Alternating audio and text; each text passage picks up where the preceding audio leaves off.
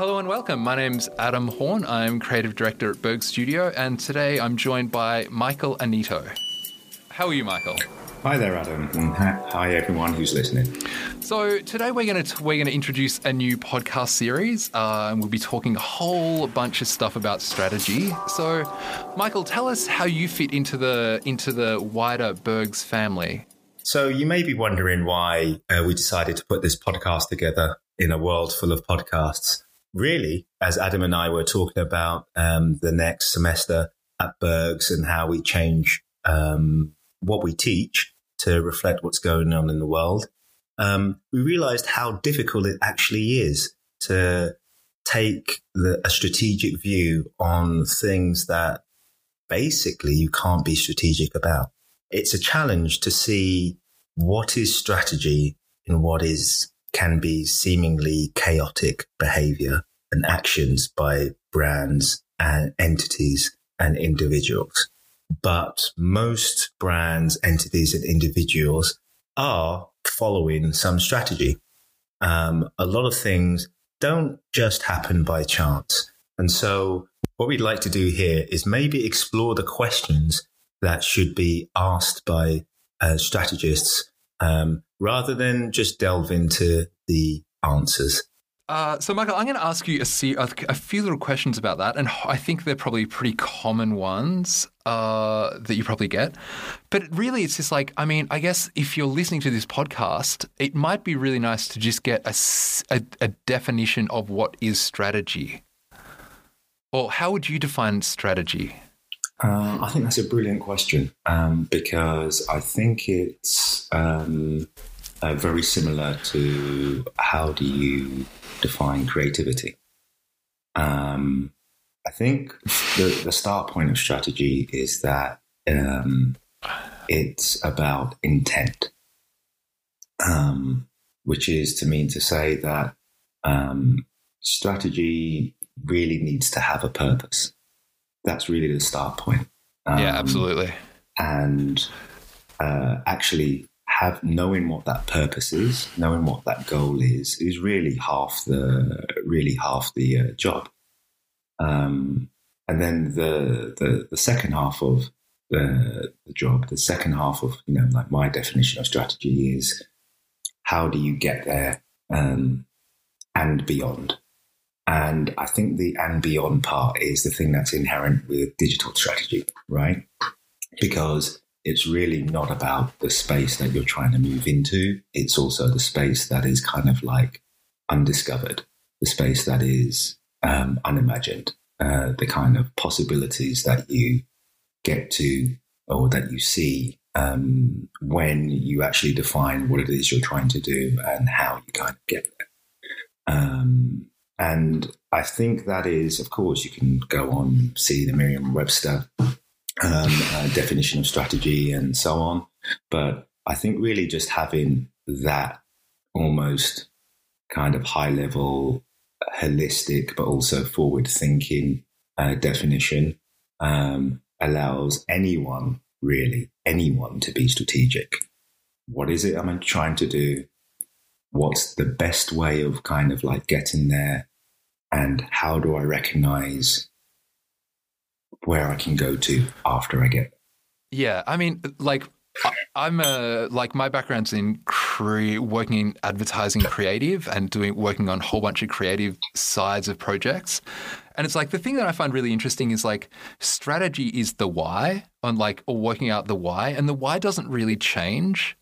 Um, the how changes and especially mm-hmm. if you look at the context of like you know digital advertising you need to really accept the fact that um, there's only so much foresight you can kind of have. So it's like, mm-hmm. you know, there's no mm-hmm. point making a, a five year plan for social media or for digital platforms because, like, the world is pretty unpredictable, or the digital space is a little bit unpredictable, you know, if you start to look more too far ahead.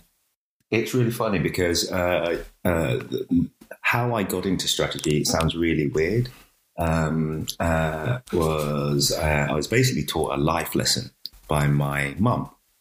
Oh, that's very cute. Um, uh, well, I didn't think it was cute at the time because you know you're a teenager and you know everything that your parents says is you know completely wrong because they don't understand you, they don't understand the world. Of course. Um, um, but one thing I actually, one of the things I remember, my mum passed away quite a few years ago, but one of the things that I remember um, is that she always used to say, and it sounds strange, she always used to say, um, whatever you do, buy a house in Hackney.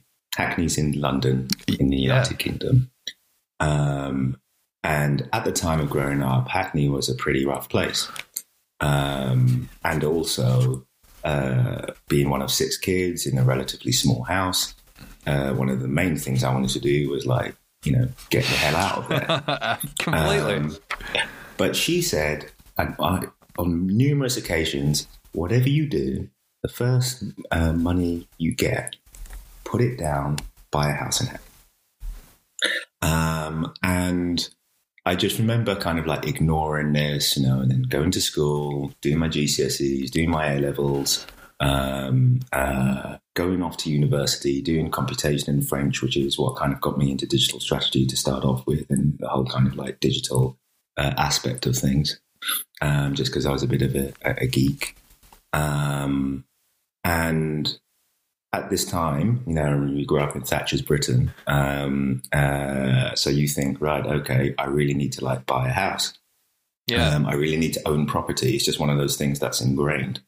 And of course, by the time I get back from university, um, uh, have my first job, um, and I start to think of, okay, what can I afford, and where's the best place to where's the best place to live? Well, where I could afford um, wasn't Hackney, uh, and Hackney was the best place to live. Um, and unfortunately, if I just kind of started squirreling money away, um, um, I could have had that deposit. Um, and now it's just you know, completely beyond. But that's not the point. The point was before going into my, um, you know, picking which job and which profession I wanted to go into, I just remember thinking, what is it that mummy knew um, yeah. you know in order to like make this like 10 year prediction of yeah. exactly what would happen in this um, uh, what would happen with property prices in this place that I wanted to get out get out of.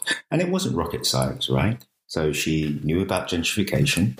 Yep. Um, she she looked at the um, the positioning of uh, the borough um, uh, in relation to the City of London, transport links, loads of green spaces, you know, places where people want to go. Um, yeah. Um, and also the fact that actually there's pretty good schools around. You know, we went to a nice Roman Catholic school and so on. So what she did was just like synthesize a bunch of information and thought, right, you know what? Your strategy, you know what I mean? For like yeah, completely. coming back to London um, uh, this is where you want to go.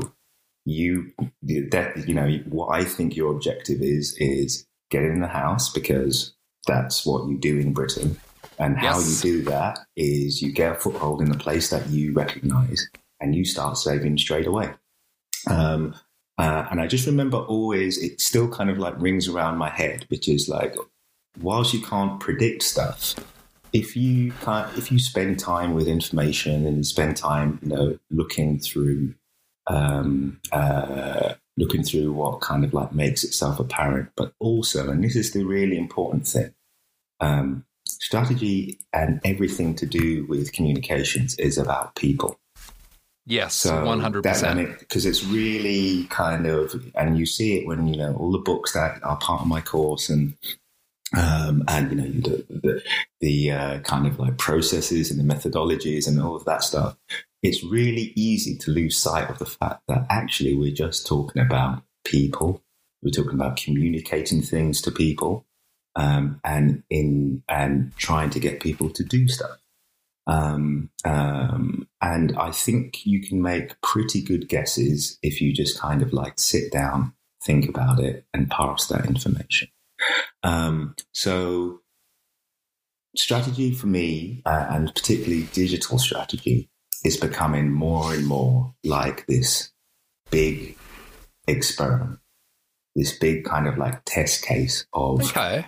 we know a bunch of stuff that is happening and we can, you know, probably work out 60 to 70% of what people will do um, if we take a certain course of action, um, if we go down a certain route. But that 30%, that 30% is always going to be like a little bit of a guess, but it's in that 30% where you kind of like get the magic. Yeah, absolutely. And I mean, I don't think it, it's always just digital strategy where that 30% exists. I mean, dear listener, if you're if you're hearing this now, we're recording at the mm-hmm. end of July, which is still COVID-19 season in the world in 2020, and it's like, you know, there were there were very few organizations like Wimbledon that had a pandemic insurance, for example. Like there's there's like there's bits of stuff that will always catch you unexpectedly. It's how you set up for it, though, right? So um, there is. Um, I was reading today about uh, how Lego have like the most popular brand channel on YouTube. Yeah. Yep. Um, and uh, you know, when asked by you know one of the um, when asked by you know one of the people going, "This is great," you know how YouTube can, uh, sorry, LinkedIn can be like a bit syc- sycophantic. Um, um, just very simply, the kind of like uh, marketing director, I think it was, um, when asked, you know, how are you doing so well? But why are you doing so well um, in these in these pandemic times? Um, and they just went, he just said, yeah, strong strategy, you know, well executed. Um, yeah. And if you have that uh, and you are able to like do that, you know, that kind of like know thyself and also be true in how you, um, how you kind of like execute that communication strategy. And it doesn't have to be strategy, right? It just might be operations. Yeah. And you make a really good point about it's not just about, you know, what you would box in strategy. Um, uh, I, often talk about just like brand design, right?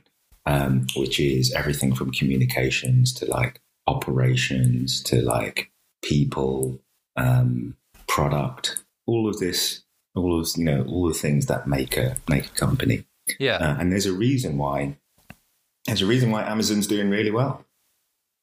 Because yeah, absolutely. you know they it's not because it's not really because of their monopolistic um, um, uh, attitude, but it's really because they've kind of like set up for a variety of scenarios um, and tend to execute what they do do and what they do decide to invest in really well. And there's a reason why Lego is um, um, uh, uh, so loved because you know they're very like kind of like simple with their communications. It's all about playfulness. Yeah. Um, and they're very kind of like consistent and uh, open and accessible in their kind of like communications. And it doesn't matter whether you're, uh, you know, a six month old or a 60 year old. It's kind of a little bit clear what that the role of the product could be in your life. Um, um, um, and so I think whilst you can't predict the future, you can for sure set yourself up well for. Yeah, no, you can't predict the future, but like, and humans, you know, you made a, a really good point, and I think it's like it's a point that's fairly simple but easy to overlook, and that is that like all of these things are about people, and that's like whether or not it's working together to put great strategy and great ideas and great products and services into the world, or like finding, you know, uh, finding an audience for those things. It's it's like people is at the heart of everything, and people are are weird little you know we're weird little creatures and we're But are we? Are we? I mean the people that I've the people that I know and love are definitely weird and quirky and it's like sometimes they're predictable in their quirky strangeness and like you know that makes them deeply lovable in lots of ways um, but it's like I, I think that stuff's really interesting to like uh, you know, as long as you keep that at the heart of your thinking and your I- planning. I think I think you hit on the, the bit that actually is the unpredictable side, right? Which is um everyone is weird, totally. but we are now in a place where you can predict huge swaths of people's behavior. Yeah. Um, uh, with you know a fair degree of uh, certainty. Um, and so you have like this oxymoron where um, things are becoming, you know, ways of communicating and engaging with people are becoming more predictable. But the things that um, we use to almost like gauge that predictability enhances like the weirdness. And so then yep. stranger things happen, if you know what I mean. Uh, it's a little bit of a kind of like, a, like we say, like a bit of an oxymoron. And I think that's, uh, and I think that's, it's almost like beautiful, but also pretty ugly and um, difficult to manage at the same time. And you made like kind of like it's it's really um, it's really uh, uh, how shall I say it's really um, putting that putting that uh, if we talk about if I look at my course for example um, when you're talking about activation and you're talking about you know how to write a brief and how to use data and, dis- and deci- in decision making. Um, uh, all of these things are kind of like an approximation. Yeah. Um, um, and so, along with like the um, strategic intent, um, there is something to be said uh, of having strategic instinct for things. Um, uh, uh, and that just goes back to you know that combination of you know people, um, uh, the kind of like uh, environment uh, that your communications or whatever it is is going to kind of like live in, um, and also a little bit of you know what might happen. Um, yeah. Okay. Um, so yeah, I think it's I think it's like not a you know, strategy is on one hand kind of dry, but the flip side of it, if done well, is you know pretty organic as well. Yeah. Do you think there's certain Per, obviously you've probably i'm sure you've worked with a whole bunch of people on a whole bunch of projects and also like with your teaching work through Berghs do you think there's people that are innately better suited to strategy? Because uh, look, the reason why I'm asking is I get this question all the time, time and that is like, are, are people born more creative, or do they have more creative personalities, or is that, or are they kind of skills that you can develop and test and practice and refine over time? How, what, what's your take on the strategy version of that question? Uh, I love that question because um, um, it does make you think about certain certain attributes that give you a better chance to that give you a better chance to be um, really good or to excel at certain thing.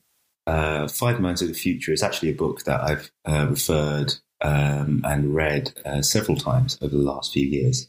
Um, and what intrigued me about it, and I can't even tell you why I, I, I looked for it, but what intrigued me was um, in the you know the midst of the digital revolution that was happening, you know, seven eight years ago.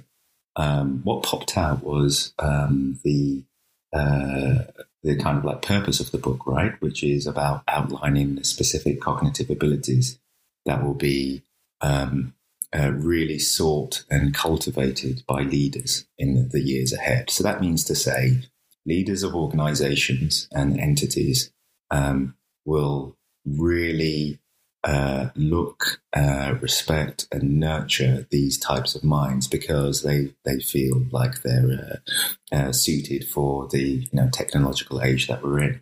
And there are five of them.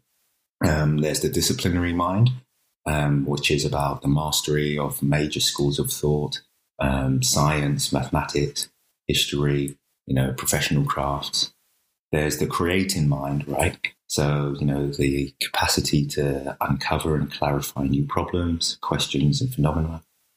The respectful mind, um, which is all about the awareness and appreciation for differences among human beings and certain groups. Um, the ethical mind, fulfillment of responsibilities as a worker and as a citizen. And then the one um, that I think is the most relevant for um, brand strategy is actually the synthesizing mind. So that's the ability to integrate ideas from different disciplines or spheres of um, um, spheres of life into a coherent whole. You know, the, you know, the ability to make something which looks completely disparate um, appear as you know a single narrative or like a single red thread. Um, and you know that's the one I feel that strategists really need to. Um, um, uh, that's the one that strategists uh, in certain organisations um, uh, are really kind of like strong on. But if you think of those other minds, they're you know back to your original question. Um, those other minds, depending on the organisation, would make you a fantastic strategist, right? So if you are at Patagonia, then actually it might not be so much the synthesizing mind, it might be the ethical mind, um, um, or it might be the respectful mind that makes you a good strategist there. Okay, so looking at more of the psychological like basis of action or that kind of stuff. Exactly, exactly. And I forget the other the, the other three. Um, um, uh, but it, what it was what it was trying to kind of like get at is that these are like the minds which you have to kind of, you know there are certain applications of these minds okay. that are going to be better um, at certain um, at certain types of jobs, and that's what I kind of think about the strategy. So it it doesn't like say that if you're like this, then you're not going to be any good at the strategy. And I think it's the same thing with creativity. Yeah, right? totally, totally. It's like, what is creativity? Well, you know, um, it, everyone is creative in some way, shape, or form. Uh, then it becomes time about the application, the opportunity, um, all of that kind of stuff. You know, if you never give someone a guitar, they, yeah. you know, or they never like see one or can never play one. Um, you don't know if they're going to be like they've actually got the ability to be the best guitarist that the world has ever seen. Yeah, I mean, there's um, like uh, it's that whole thing of like you don't know how many Jimi Hendrix or Kurt Cobains existed without a guitar, or like you know the people that didn't have the means or the opportunity. Um, it it can make your head kind of bend if you think about that stuff. It does. it can do, and it also makes you think about yourself as well. So that's actually you. You uh, make me think about a good point. One of the things that we've that I've noticed over the years of doing this course is that it often becomes a bit of a voyage of discovery for the students. Yeah, I can see that. Um, because you're you're constantly through the course, and maybe it's the way I teach it. I'm not sure, but you you you're constantly kind of like questioning um, how you go about things because I, I the way I set up the course is less about this is the way to do brand strategic planning or this is the way to approach brand design or this is how you do research methodology rather what how I'll do it is um, I kind of say right here is why you need to do this thing. Yeah. Um, here is the impact and the benefit for any organization. And here are some ways of doing it. Um, here's how I do it. Yeah. Um, and then, right. So here is a, here is a, uh, uh, here is a, uh, an assessment or I forget the right word um, here's an assignment. Sorry. Yep. Here is an assignment um, to do this thing, um, and here are some ways. Pick which one best suits you. Yeah, it's really it's um, interesting that you say that because like as a as a creative working with strategists, you kind of start out thinking that strategy is gospel, especially if you start working with senior strategists who who have a little bit of grey hair and they kind of come across they're very confident, often with an English air to their voice or whatever. they take it very seriously. Yeah. And it's like you kind of you could easily mistake strategy for being a, the single right approach. And it's like I think the one thing that you do Absolutely. notice when you work to make stuff that is interesting in the world is that like it's closer to like a good strategic response is closer to a good creative response. Like there's mm. lots of ways to do it well mm-hmm. and there's lots of tools and it's pretty subjective and yes you, you know you can validate with testing and data and research and all that kind of stuff but like there's lots of good ways of answering strategic uh, questions and setting a strategic direction um, there you're, you are 100% correct. Um, and I really vibe on, on, on what you just said there because um, in um, it's really strange when you uh, look at the role of strategy in an advertising agency versus the role of strategy or someone who has that responsibility within a company. Yeah. Um, yes. You, you, you, know what I mean? Yeah. Um, two very different. They're if they they're not really two pla- if they're not two planets, they're two different coasts of the same country. Exactly. Exactly. And and I feel that the role of um, strategy in uh, advertising companies has been really kind of like siloed and boxed into that definition that you had that you said at the start, right? Yeah. Which is this is the right way, and therefore um, this is how you translate that into this type of creative response, and that's it. Yeah, it can um, feel really defensive, and it, it can feel kind of defensive and uh, yeah, which is weird because like the like you you work with a whole lot of strategic people that are smarter and better than doing that to themselves. It's it's. I think a lot of it has come from the um, has come from the what advertising agencies sell or have sold in the past, right? Yeah. So um, you have like these deliverables or these things that you've convinced other companies are valuable. Um, you know, someone who's like, right, this is the way to go, and someone goes, well, okay, so here's the the uh, pretty moving pictures or the lovely UX or whatever it is, um, and you're ticking these things off against some invoice. Yeah, exactly. Um, uh, and I feel that that uh, way is dying. Um, uh, hopefully, and, it, and, yeah, hopefully, right? Um, uh, I still think it's like a significant business, but I think I feel the businesses that do strategy well, um, or who are who are how would I say kind of like successful at changing their um, clients' businesses have a more holistic approach.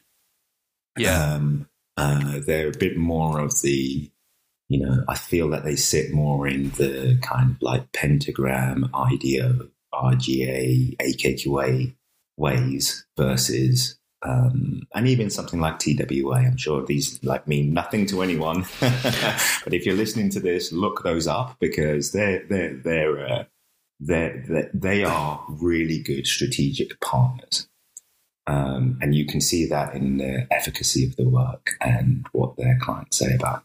Yeah, um, I mean the thing that makes those guys interesting is that they do, like they don't feel feel like they have constraints where they get to color in a very limited part of the world. They feel like they feel empowered to kind of consult or advise or develop strategy for lots of different stuff. So, you know, into products and changing them and making the best product to like, you know, to kind of business development stuff and what they mean in the world for real people. Absolutely. Um, they go a little bit beyond um, and they execute well. Um, there's there's a thing that there's a there's a survey that I think it's Gartner that does this, uh, like you know, the most innovative agencies. Um, yeah. Yep. And there is a um, I think the axes is you know almost like like the the strength of uh, imaginative thought versus the um, ability to execute.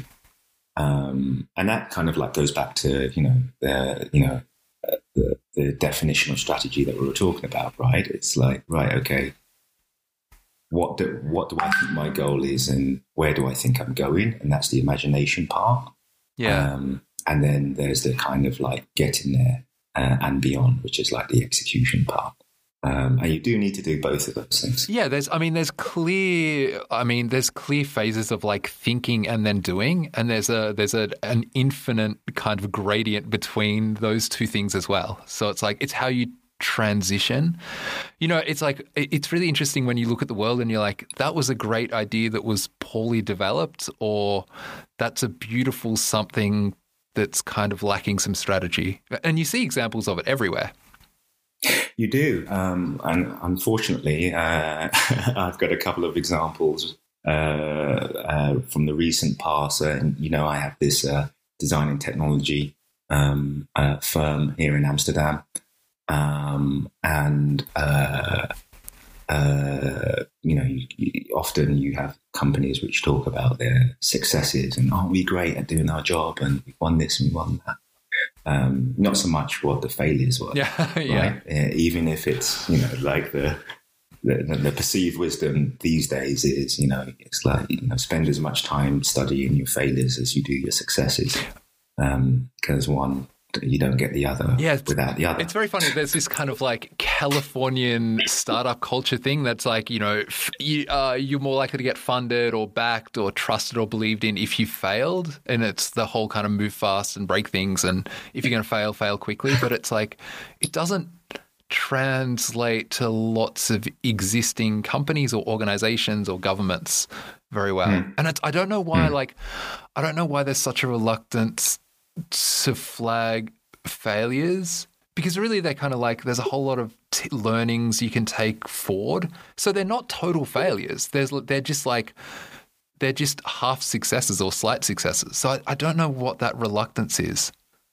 You know, um, I think it's really it's uh, psychological because you bring up a great point, um, and I think it is one of the main things, if we you know just bring it back to strategy for a second, um, that has kind of held strategy back. So there's this inherent there's this inherent um, belief, desire, call it what you will, that if you have a strategy, it has got to be right.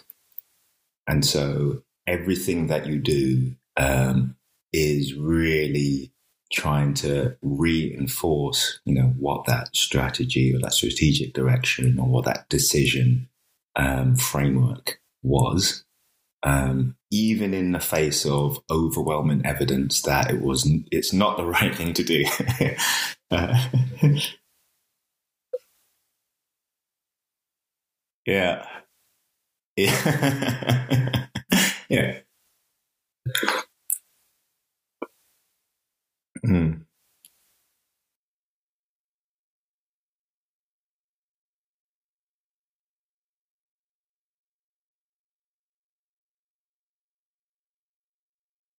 Yeah.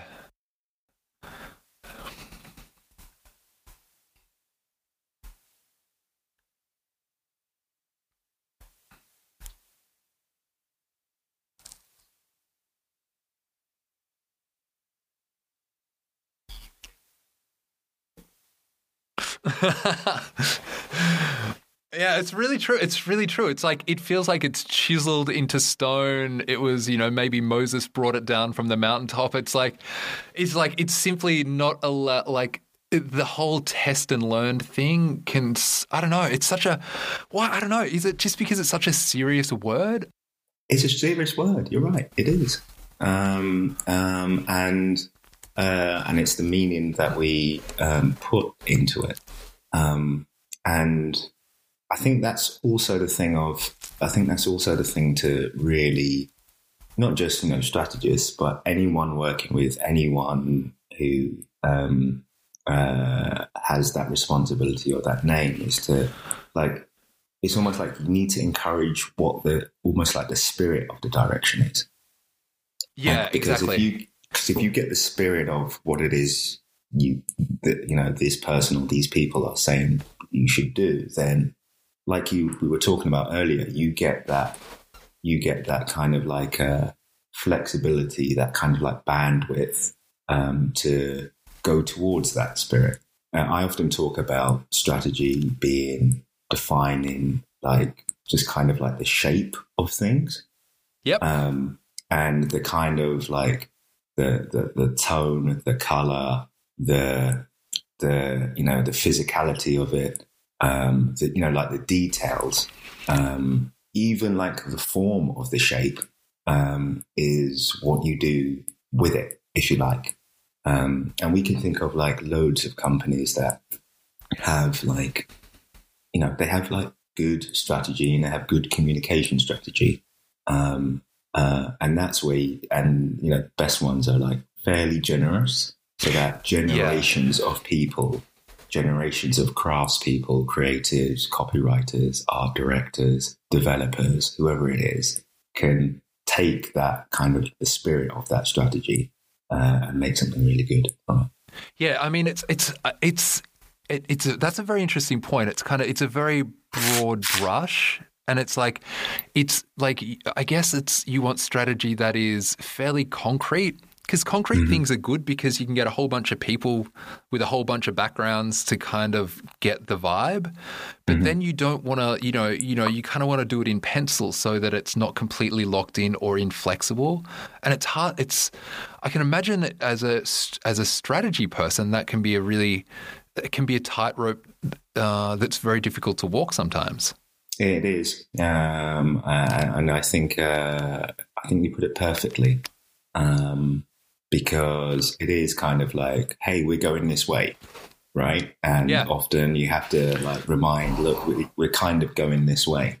Yeah. Um, um, and the at the same time, you still need to be able to think about who it is that you you know the strategy is meant to be leading, right, and informing.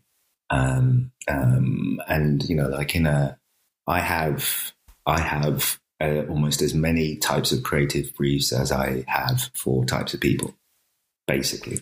Yeah. It used to be like, you know, keep it to two pages, keep it to one page, make it a pow- you know, make it a presentation, show some pictures, show some detail, you know, yeah. give me some data visualizations. All of this, you know, it's kind of like gone in like waves of like trends of communicating with people.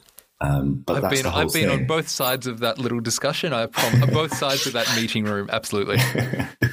and it's like, yeah, but the brief said this, or it didn't say this, and it's like, okay, but that's not what we're talking about here. What we're actually talking about, or what the challenge we might have is how do we communicate that spirit, the yep. stuff that really needs to like communicate to an audience, um, or what we are asking people to do.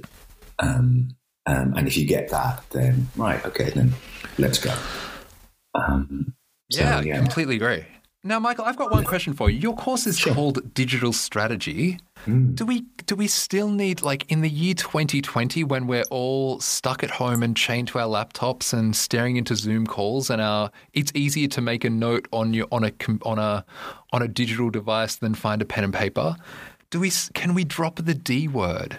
Can we drop digital? Um, can we drop the D word? Um, I mean, we can I, cut this whole section out if you want. That's completely up to you. Uh, no, no, no. I think this is. I think this is great. Um, not least because you know Marco, head of school, uh, head of the international school, he and I had this conversation. Um, oh, you should be very good at it. This then. very point. Um, uh, I wanted to drop it. Um, and then I wanted to call it something else. And then we had like loads of various, you know, should we just call it brand strategy? Should we call it brand design? Um, uh, is it technology driven strategy? Because that's where we are. And that's maybe the emphasis of the course. Um, but it came down to a couple of things. Um, actually, one, you know, making it really clear that there's an emphasis on digital with this brand strategy. Yeah, okay. Um, which so there's what we're selling. Yep. Um, and then there's the second part, which is okay, but who do we want to um, uh, who do we want to uh, get on the course actually? And yeah. specifically, we kind of um, this course works really well for like professionals who um, really want to re up or introduce themselves to the digital and technology aspects of brand strategy.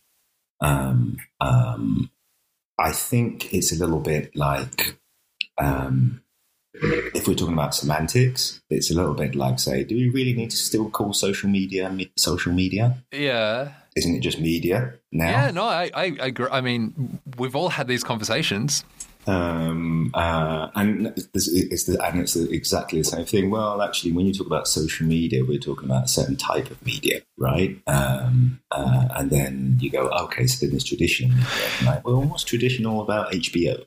I, yeah, I Um, don't know. I just, I, I think the distinction with social media is still a relevant one because, like, it, it, no matter how you get your HBO or your TV or your Netflix or whatever, it's still Mhm. different to YouTube because I can. It's YouTube. There's comments and it's easy to kind of reply to things. It's still, it's a bit more of a dialogue between, you know, sender and receiver. Whereas I Mhm, don't know, mhm. I don't know how I make a a, a pithy reply to Netflix So that's a really good point. So if I'm on, uh, and I really, like- uh, I've not thought about it that way. Question for you. So if you're on Daily Mail online, which I hope you never will be, because it's full of fascists. Um, but just, but- just uh, for any listeners out there, we're a decidedly anti-fascist organisation, as much as as much as we can be. um, uh, as much as we can be. Yeah, Um, uh, but let's say you know they're, they're, they're one of the biggest. Um, uh, they're one of the biggest. Uh, their numbers at the entertainment moment are gangbusters. I uh, and going through the roof, and they Yeah. always have been. yes, And you can comment on it because that's one of the reasons why it is. Is it social media? yeah, You know, people can talk on it. And you have like uh, you have like the dialogue backwards and forwards and so on. Um, is that social media? And that's the way I think it is. It's li- it's a little bit about the. I would I would argue that most people wouldn't say Daily Mail online is social media, even if it has some of the traits of it. Um, and sometimes words are just a little bit useful for people to kind of like you've just demonstrated, right? To put like um, in in a little bit of a box. But I'd also say you're fundamentally, and this is the one thing of the course, and it's actually a little bit of a contradiction. The fundamental thing in the course that uh, uh, that I communicate, that I believe, is that everything is digital now. Basically, everything is kind of like technology driven. There's no aspect of uh, trying to create a strategy for a business in this day and age that doesn't involve some aspect of digital. So you're you're you're completely right, um, but at the same time, it's- kind of handy for people. yeah, exactly. I mean, like it, this, the year 2020 has kind of just accelerated that stuff even more. I mean, you know, the trend was there. The that was the reality last year. Now it feels like 130 percent the reality. Yeah, even more so. What do you? I've got a question for you actually, which um, um, um, Well, that's not in my Yeah. contract. yeah. well, get you know get get uh, get, your- get your agent on the case. Um, what, what do you think? Um, being a um, being a creative creative director um, is the role for data in creativity. So I've like I've worked with lots of people who are highly analytical, uh, and there's a I mean the yeah good it's a really good question. I think there's a big I think data is really useful because it helps you test and learn stuff. I think you need to be really good and really smart to turn data into insights, and I hmm. think data is what like pretty massively subjective or open open to interpretation and i think i think uh, i think you want a mix of people that are highly analytical but also that kind of have that emotional that kind of eq quality to them to mm-hmm, then mm-hmm, divine mm-hmm. insights that are useful i hate when people trust bad numbers blindly. And I think like lots of creatives will have examples to that just because they're counterintuitive to like human behavior and psychology, but because they're reflected in some pretty bad methodology of numbers or reports, um, you know, it's hard to argue with it. But it's like, I mean, uh, like we live in a world with, where th- that's very much a,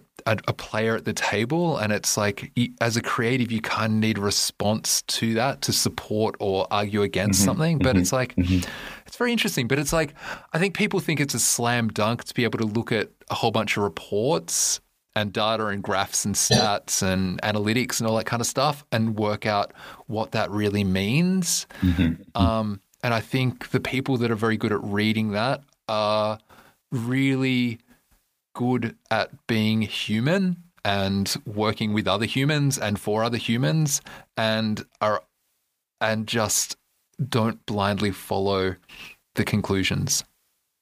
Do you, do you think any um, any kind of creative decision should be data driven? And when I say creative decision, I mean, okay, we're going to go with this kind of like story, this narrative, um, you know, with a feeling for you know how an audience will respond to it versus another, um, based on like a set of numbers. Yeah, I mean, I think that should be a part of the mix, but it's like I think all good creative decisions um, are just are, are made by small or small groups of people or single groups of people, and that they're they're opinionated, and they need to be kind of bold and in lot in a world that's kind of like you know your news feed, your Instagram, your TikTok is flowing by quicker than you could ever comprehend it. Like mm-hmm, to, mm-hmm. to get attention, you kind of need to be a little bit counterintuitive to how you approach the world. So it's like it's definitely yeah, part yeah, of it. I think there's a lot to be said for like a friend of mine works at BuzzFeed. Uh, they write articles. They all have to write four headlines, and then depending on which one, which headline performs better in the first couple of hours, becomes into the headline for the article. So it's like right. there's a there's a whole bunch of like ways to use it as an assist, assistive technology, but I don't know. I'd, I'd kind of I kind of back humans with good ideas to to be interesting for other humans. Hmm. Interesting. I think it's a real challenge um, today with um, with you know the onset of uh, artificial intelligence. Um, the I would say the productization of communication. Yeah. Um, where everything's like a bit more like an iteration or optimization of, of you know, like a kind of like cool, um, a cool kind of like a message or thought. Um, um, yeah, totally. I think there's like, there's a whole bunch of stuff that like, I think if you're a creative or if you work in the communication or creative industries, I think you might be doing yourself a disservice if you think that creativity is the domain of humans. It's like, yeah. Uh, yeah, I mean that's a whole other world, and uh, you know a whole other fifteen episode podcast series. But it's like I think there's definitely a role for for systems to create interesting combinations of stuff. But then I think there's a, right. an, a role for a creative director, a creative, a strategy person, or or real humans to kind of come along and and separate the wheat from the chaff to pick out the stuff that's actually interesting. I think you put you um, uh, touch on a really interesting area, which is what is the the team, um, the group of people, but also maybe machines yeah. that are needed for you know effective. Um, and I use the word effective, right? Uh, communications uh, going forwards. Um, who do you need? Who, who which company? Well, I mean, I just I, th- I think it's like I think if you look at I'm sure if you look at the cultures or places where you've done the best stuff, those teams are fairly dynamic, and those you've probably worked like when I've done my best work, and I'm sure in some ways you can relate. You work with people that are just nice and good and just like not jerks about being right or wrong. So they're they're just like they're good people to collaborate with. Um, they're they're not um, they're not overly protective about their their area of expertise.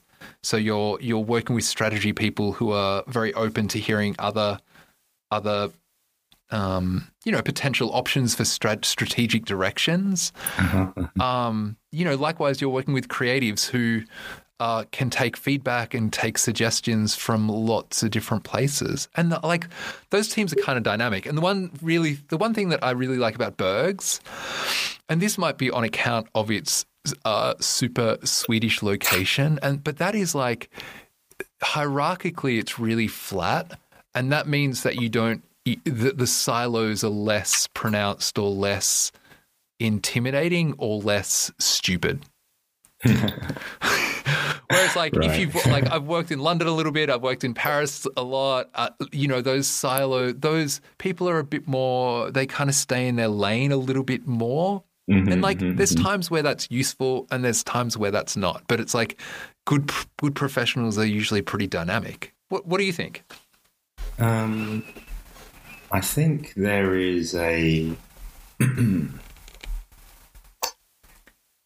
my my my point of view is that there are going to be different structures um, um, of teams based on basically based on uh, the kind of like uh, media and kind of like communication environment of today and tomorrow.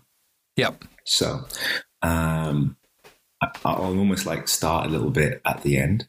Um, so um, from a what are people doing, saying, responding, um, uh, buying, all of that stuff when they actually engage whatever uh, it is that you know the team's kind of like uh, uh, put together and sent out into the world. That's um, interesting. You basically need to like listen. You need to watch and listen now, um, and you need to like watch and listen with um, knowing what the um, the original intent was, uh, having empathy for uh, for uh, uh, people and you know people's situations, um, and also having a certain perspective on how you are going to take what you've listened to and what you're going to do with it. Yeah, it's funny. It's funny that you say mm-hmm. that that like that listening is really the thing. A, f- a friend of mine once described strategy as like people watching professionally. So it's like you're just right. kind of like you're observing hu- like people doing their funny little people stuff, and you're sitting quietly in a cafe taking notes on society. Exactly. Um, almost like professional stalkers, right? Um, I mean, uh, now we're back to, okay the, to say. The, um, the, the bad tabloid newspapers of London. Yeah, absolutely. Yeah, absolutely. Uh, I mean, that's uh, how you kind of like find stuff out, right? Yeah. Um, but then working back, um, and this is why I think this is um, um, maybe a bit more of a shift, which is we now have this uh, environment which is becoming more diverse and more um, uh, and more immersive as well yeah. in terms of like the communication um, uh, uh, media that are used in some way to you know talk to people and get them to do stuff and engage. You know, yep. whether you're talking about everything from gaming to podcasts like this, um, um, and so on and so on. Uh, and I'm get and I feel that because these uh, these are now kind of like so diverse, and you know what constitutes quality, um, uh, you know, a quality experience is now you know the bar of it so high. It's only going to get you know higher and deeper and all of that stuff. Yeah, is that you need? I think you need that people who um, are 100% focused and also people and maybe things that are 100% focused on creating that experience.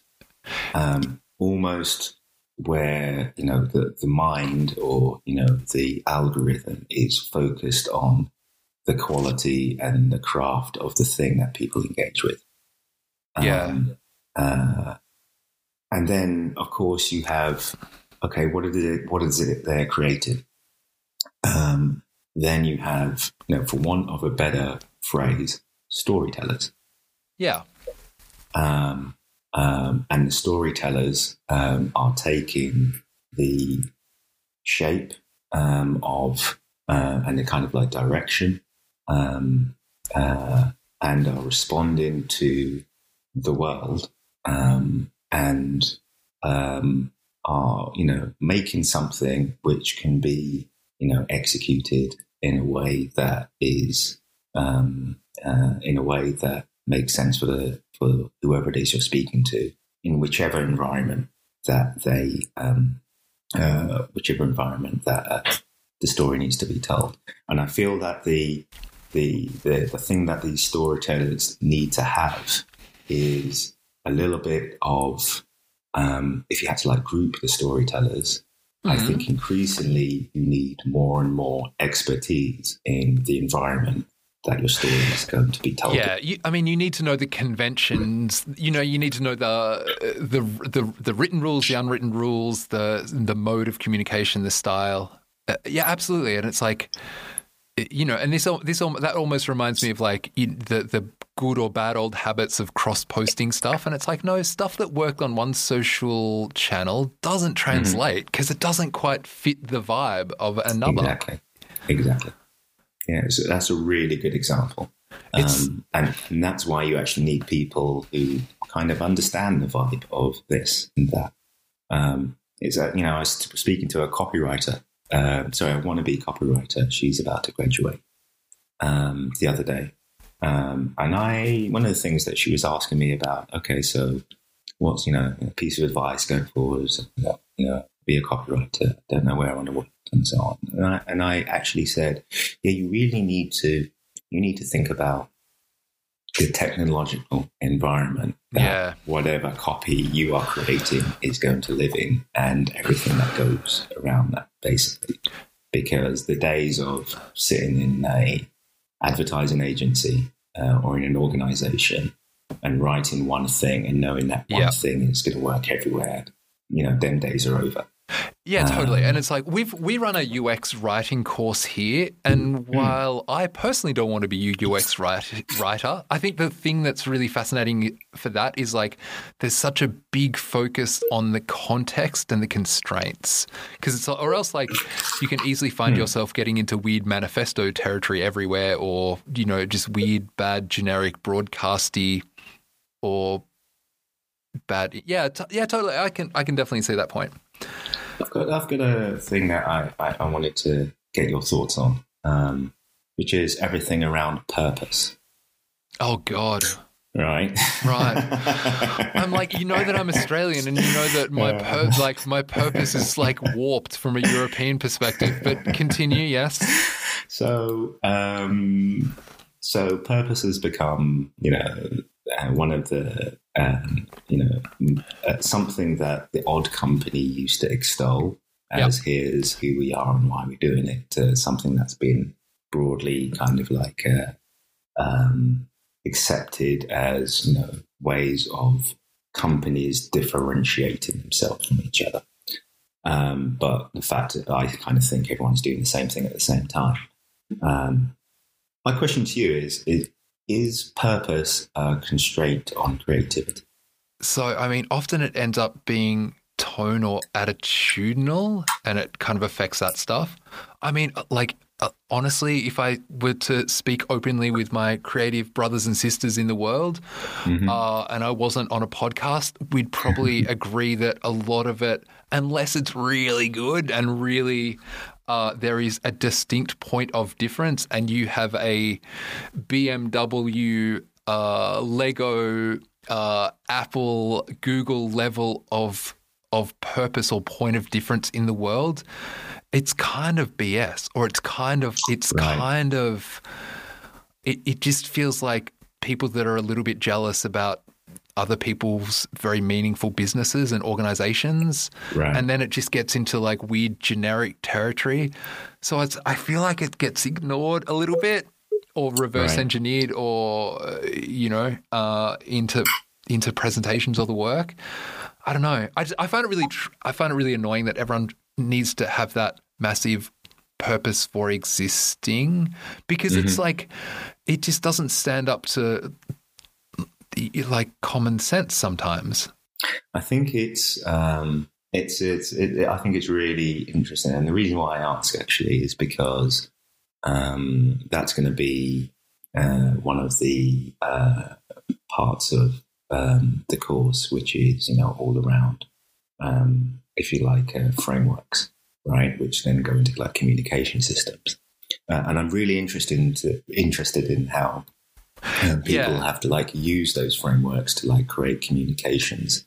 Um, kind of like see it. Do they see it as an enabler, or do they see purpose as a as a constraint that basically affects the tone, uh, affects you know where a, a brand or a company can play, and really most importantly affects really the the almost like the the believability of the the, the communications, right? Because Yeah. none of this purpose says, yeah, we're here to like make money and, you know, if you're Shell, right, you've got a lovely Yeah. purpose, but you're basically, you know, raping the, the world um, and extracting as much stuff for as, as much profit as you can.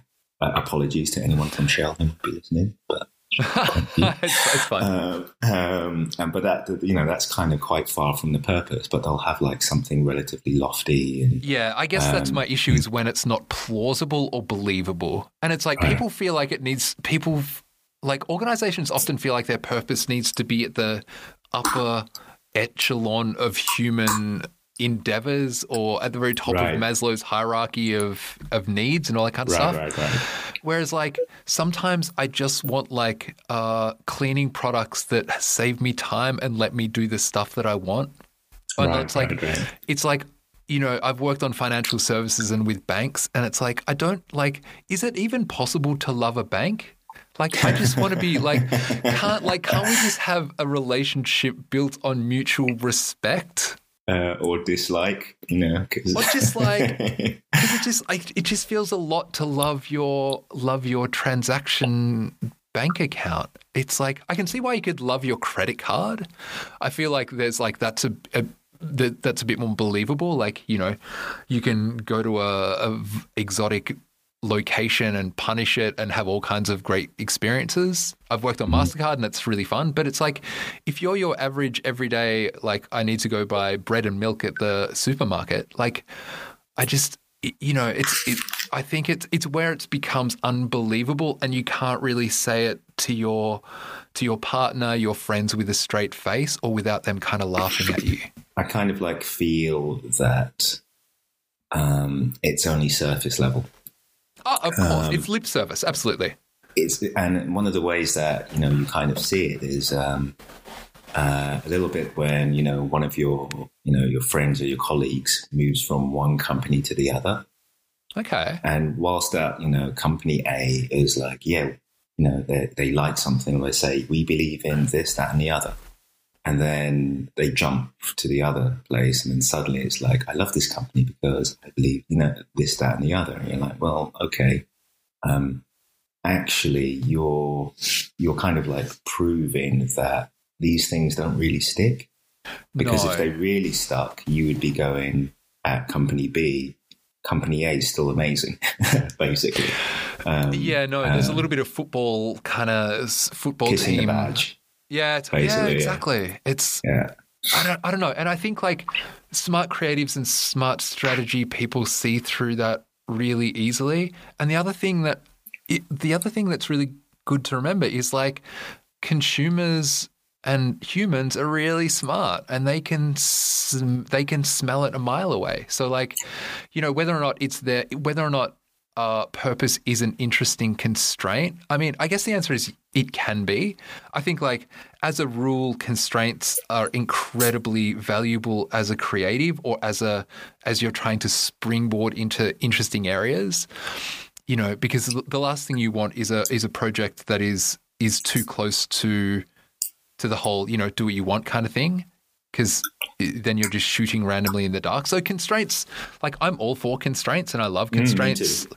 like Me whether too. or not that's a time constraint of like, can we see some concepts or stuff by Friday, or uh, these are the very specific things that the work needs to exist within. Like Mm-hmm, to me, that's really useful, and I think like I think you can judge the quality of people by how well or how readily they are to to accept those constraints. hmm Um, but yeah, the the purpose thing is tough. It's like, and it's like without specific examples, I think it's like, I think it's hard to. Like, I mean, it's very case by case, and then it's like, and then often like you see a whole lot of purpose statements or purposes, and then you're like, okay, you're you're three rewrites away from being really useful. Like, if I could just tone that, if I could just bring that down to earth, that's a useful statement. I think you make a great point, and it made me think of um, actually what's happening um, if we're looking at you know how these kind of like um, brand frameworks and brand communication systems are put together, and what I think is happening is that people, um, from a communication perspective, are replacing purpose or replacing positioning with purpose. That's it. That's an interesting. Yeah, that's interesting. I've never thought about that.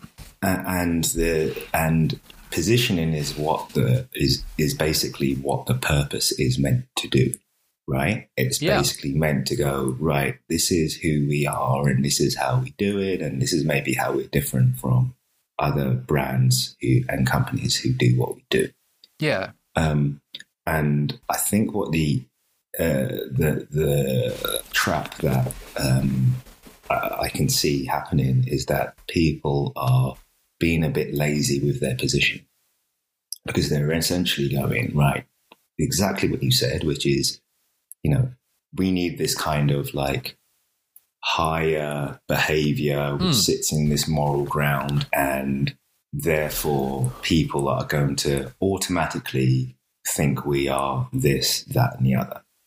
Um, whereas what really needs to be done is the positioning part, which is who we are, this is how we do it, um, and this is how we're different.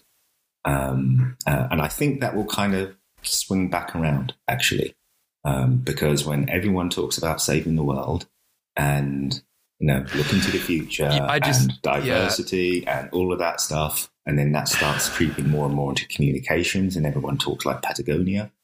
Yeah, Um, it's it makes my screen. It, it just- it makes me. It drives me a bit bonkers sometimes because it's just like, like, it, it, you know, and it's it's no different than all the emails that our uh, long-suffering listeners received a few months ago, and that is like, we're here for you in difficult times, and it's like, right. what what does that mean? It's like you're my you're my email company. Like what? Like Right, you're gonna yeah. you're gonna help What- me what- carry groceries home from exactly. the Are you supermarket? giving Like me money? You know, yeah, totally. Like, you know, do I it's not like- have to pay my bill? Like what? What do you really like? What does that mean? And it's like, oh, right. it doesn't mean anything. It's like it's empty rhetoric. Um, yeah, I think it's like uh, it's brand bullshit bingo, isn't it? Oh, It's like one hundred what is it? What what is it that everyone's saying now? And right, okay, so let's say too. Um, uh, and yeah, like you say, people are generally kind of smart and they see it, but they still kind of like buy into it anyway. Uh, Yeah, whole. maybe. Um, um, even if they don't kind of like believe it. I mean, part of Um, me thinks that, like, yes, organizations can be lazy, and yes, it's easier to just say something instead of doing it. But sometimes I think it's a bit of a sign that in in strategy they haven't worked out what this means in the world. So they've worked out, like, yes, we want to be more. I mean, the the easy. The easy one is like environmentalism and like just being a green organization because it's like it's not it's I mean mm, is is it as, it's not especially political in Europe. I mean, in the US, I think it's a little bit more political, but it's like like the the the big consensus is like uh, companies should be as green as they can be, and that's probably we all probably agree that that's a good thing. But it's mm-hmm. like they mm-hmm. haven't worked out the bit between the strategy of being a more environmentally friendly company and how they do that in a sustainable mm-hmm. business way. And that's that's because that's the hard bit. Like the easy bit is writing the press release and writing the email. The hard bit is like the hard bit is changing your product or changing your processes to kind of reflect those values. And it's like so there's a really big disconnect between like we believe in this and then it's like but we still do that. It's uh, it's most apparent when you look at you know what's happening in um, uh, China and the Uyghurs, Yes. yep. and you see the list of companies that basically source their stuff from that part of China. Yeah, Um, exactly. So it's like it's one thing to you know talk a really big game about human rights and Pride Month and Black Lives Matter, and then y- you know you've, your values are very se- uh, geographically selective, and it's like I don't know, like I don't know if that's hypocritical, and I know that's really tough, and I don't understand any of these issues at a hugely deep level, but it's like there are certain conflicts there that are that are really tough if you highlight them.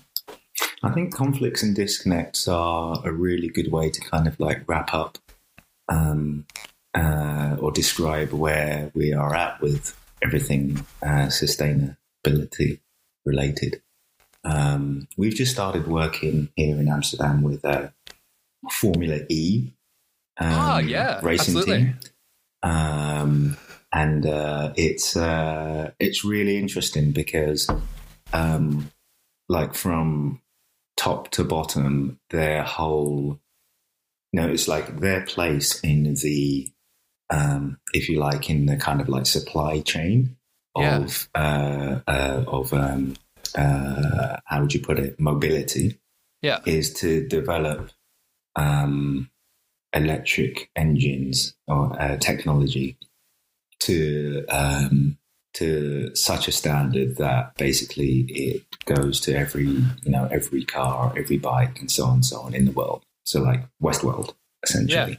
Yeah. Um, and throughout their kind of like communication structure, it's uh, and you can see it when you go into like the uh, you go into the um, uh, you go into like the the Formula E website and you go to like the teams sites as well. Um, uh, it's all about climate change and it's all about youth and all of that stuff. Um, but the reality is, is when you look at Yeah. everything that happens around the races and like the VIP suites and the flying Totally. around from country to country and all of that kind of stuff, and you go, right, okay, uh, so uh, uh, you, there's the message and then there's what you're doing. Right? Exactly. Like I Um, used to. how you doing. I, I used to work on Formula One a little bit, and it's like Right. you do some research, and it's like, well, these are just people that like racing. These are like they just like the action on this, the, you know, the ac- action and the spectacle of the sport, and it's like, to me, it feels like such a, like a little bit of a missed opportunity to pitch Formula E as like just a super conscious uh, pastime or entertainment mode when it's like when really you're you know that like uh, it's really close racing because the cars are more similar than other forms of racing and it's like right, right, right. so it's like it feels like you should just be really good at racing and and and let the sport just I don't know. I, I would keep that environmental stuff as a secondary thing. I mean, I would I would lean on the the this is a this is the R and D for the world. I think that's kind of interesting and uh, like a beautiful concept, but it's like Mhm, mhm. it just it feels like they're just they're waving the green flag. I don't know. don't know. Well, I mean, there's, uh, I mean, um, it's a it's a funny one, right? So this isn't, a, and I'm not into racing, right? Um, but I think it goes back to the heart of if you're going to do what you're going to do, then do it as cleanly, as sustainably as possible. Okay. And yeah. it- right, and so okay, if you are going to, uh, you know, if you had to like make up Formula One today, you know, Oh, like with no completely. history or whatever, it would be Formula E. One hundred percent. they And would it's have kind of electric electric batteries instead of like uh, an internal combustion engine. Um, they'd probably group the you'd probably group the races in a way that you know you're not you know shifting you know tons of stuff from um, you know continent to continent kind of thing. Um, uh, maybe you do it as a virtual thing as well, right? So there'd Yeah. be like an esports aspect to it. Um, and so I kind of a little bit um, see what Formula E is trying to do, but I guess that's back to the whole thing of um, there's talking about sustainability, and you know, you know there's Yeah. companies we work with that I can't mention. Um, who talk about something and they do something kind of different and you know their challenges and you know their uh, where they want to get to but then you know they have shareholders. Um, they have tens of thousands of people to yeah. um, pay every month. Um, uh, they have a demand for a product that if they don't fulfill demand that someone else will probably. Um, um, and maybe they won't do it in such a sustainable way. Um, so we are really at this kind of like transition, I think, but I don't see a future where everyone is 100% green. No, Um, and also like I just I think it's just like I think it will become table stakes for just being in business. So I think like s- so pervasive and so common that it was just a no brainer and that you didn't even need to check so that you could stop talking about it and stop signaling it and stop having to consciously search it out. That like companies were closer to Patagonia in their standards and their approach than you know than like than slightly nasty fast fast fashion. Right. Like I Right. think that would be kind of interesting. I don't know. Do you, think, uh, like Burger King style, that some companies should be like calling out competitors for I- uh, bad yeah, behavior? it's like it's often seen as like I don't know, either like ungentlemanly or unlike uncouth or a little bit ugly to do it. But it's like Mhm. I like Burger King uh, have have been pretty amazing over the last I don't know how long, decade, fifteen years. Yeah, like it's, about, a while been now. about ten years. It's been Yeah, about exactly. ten years since the king, right? Yeah, totally. So Yeah, like yeah. all that great Crispin stuff uh, Mm. a while ago, like so they've they've just I mean they make hamburgers basically, and they're Mhm. all they're there's no ma- like they're flame grilled. They're not massively differentiated. Um, it would be very hard to fall in love with exclusively a flame grill, grilled Whopper and never walk into a McDonald's. So their their differentiation isn't really their product, but how they talk about themselves and how they talk about their competitors, I think makes them a little bit lovable, or and at least a little bit interesting. absolutely. And I think Um, that's really key. Uh, and I think maybe it is a. It's disruptive, right? The way Yeah. that they decided to do it. And if you just talk about kind of like communications and um, maybe sustainability is. I tell you who's closest to it at the moment Oatly. Okay. Yeah. So, oh, yes. A proud right? Swedish uh, stalwart of the uh, non-milk yeah, market. Yeah. yeah, and just like got you know, uh, I think now like a two billion valuation based on you know the uh, I think like Jay Z and all that and all that stuff. Natalie Portman because she seems to be everywhere at the moment.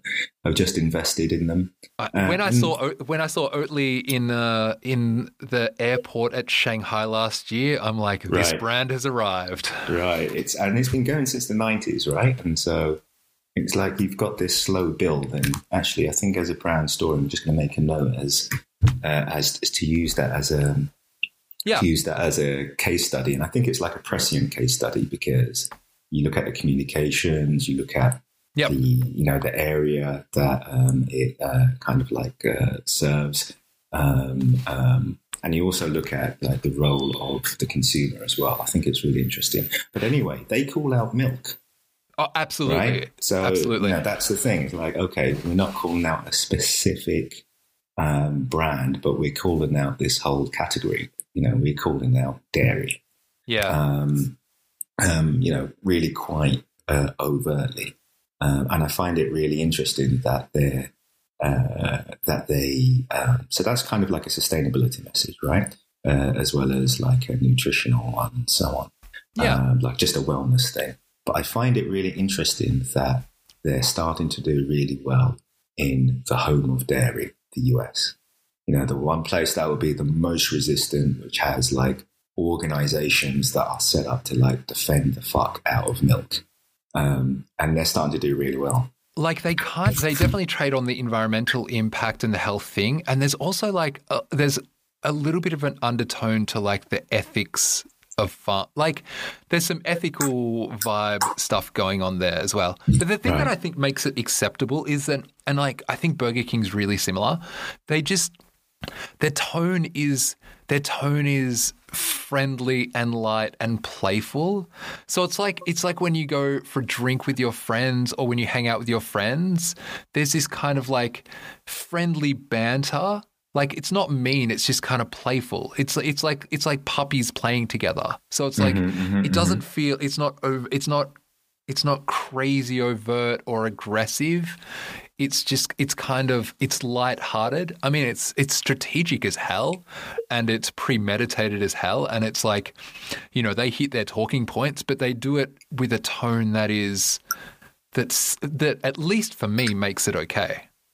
There- There's one um, uh, element of um, in the um, storytelling um, part of my course, which I bring out, which is um, identify your nemesis.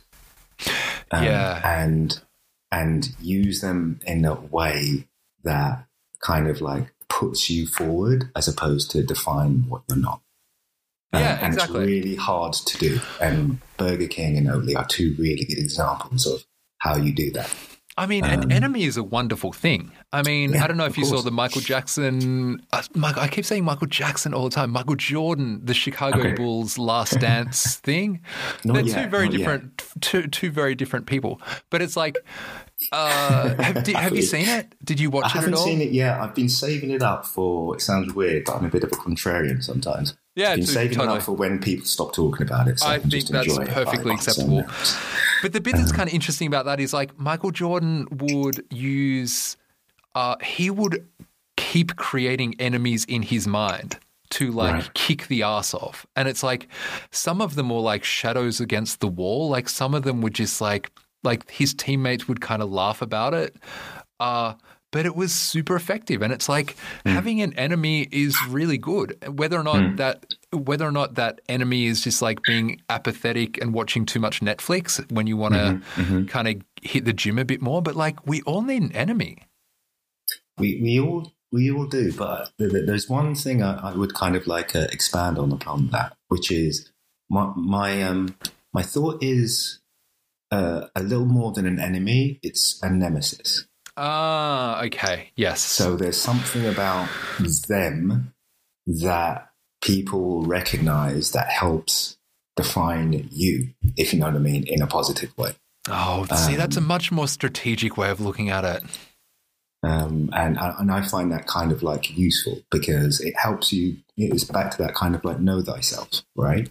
Yeah. If you uh, and it's uh, and it just kind of like you know um, allows um, and it's that point where it's the it's like allows you to actually think of the positivity in like the messaging, and that's like kind of like super difficult, right? Um, um, so yeah. Yeah, no, they're really they're really interesting kind of strategic techniques and tools to use.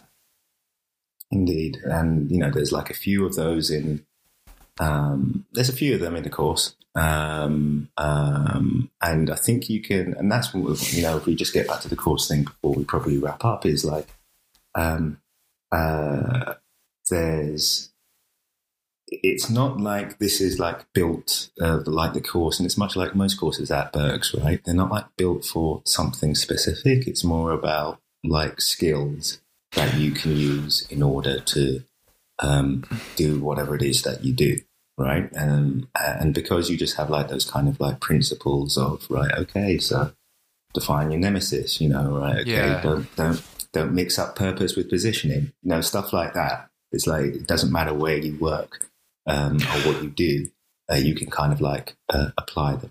Well, I mean, that's the one really the goal.